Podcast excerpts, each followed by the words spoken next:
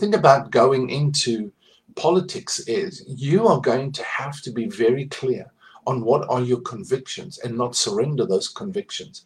You see, let me say this religion, religion um, will impose, religion forces, coerces, punishes, demands. You know, that's what religion does. So religion kind of works you know, demanding and throwing it out there. But the kingdom of God is like leaven, it's like yeast, it's like salt, it's like light. It influences, it permeates silently and begins to impact. But there will have to be a strong stand, there will have to be a deep conviction. You cannot go into politics um, with a half baked idea of what is. Um, what you are about, what the kingdom of God is about. You cannot be representing a church. You cannot be representing a religion. There needs to be a revelation of what the kingdom is, how it works, the principles of the kingdom, and the authority of the king in the kingdom. You've got to be clear on those things. You've got to be clear on the values, the principles of the kingdom of God. You, you can't go in there just, you know, blurting out a scripture. You've got to have a deep conviction of what you are standing for. And you cannot be interested in populace. You cannot be interested in being popular, being uh, liked, being approved by everybody, being recognized. You know, you've got to go in there as a mission, as a statesman with a deep conviction to influence these policies. And so you're going to have to make a stand for who you are, like Daniel and like Joseph. Uh, Daniel specifically came to mind because Daniel never imposed, forced, coerced, manipulated, demand, or punished.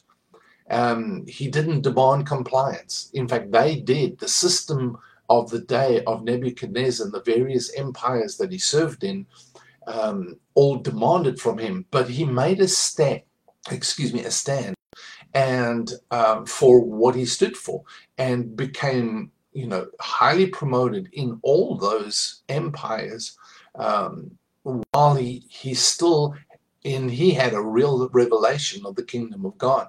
Um, there will, and this is what I said, there will be a deep a need for a deep conviction of the kingdom mission and assignment again, it's not about the religion. It's not about your church. It's not about, I, I want to say it's not even about Christianity. It's about understanding the kingdom of God, going in with a kingdom mindset.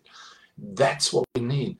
And all the while working within the framework of relationships. You're to have, they're going to have to, um, you step into politics, you're going to have to work those relationships and you're going to have to work within the system that there is to operate um, wisely with a tremendous wisdom and discernment and within the relationships within the system to establish democracy or to bring about um, godly values. So the, the thing is you're going to have to oppose the things that are wrong um, and you know um, and stand for what is right.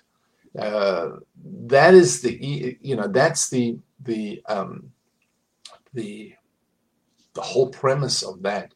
Daniel and Joseph stand out as living examples to me. They managed within the system. I mean, Daniel and Joseph. Joseph stepped into into the um, into the system of of uh, Egypt, this, the most powerful nation in the world. He had to walk the the halls of of um, that you know that empire and and he did it wisely. He did it with uh, with the strategy that God had given him. So it's not so much just stepping in; it's stepping in with with a clear assignment, a clear sense of purpose. Of uh, Jesus said this. He said, "I know." Where I'm coming from, and I know where I'm going. I know what the Father has given me. He had his identity was clear, and that's why he could take off his robes as a as a um, a rabbi, teacher, mentor, and in fact put on the apron of a servant and wash his disciples' feet. That wasn't so much about feet washing, it was about his ability to serve them as a leader. And he said, That's what you've got to do. So, as a leader, you've got to step in there.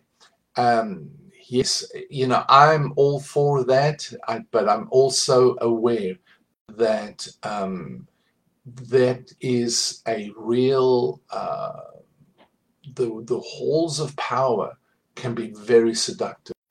And therefore, the person that steps into that role has to be very clear about their kingdom conviction. I'm not just talking about their political conviction.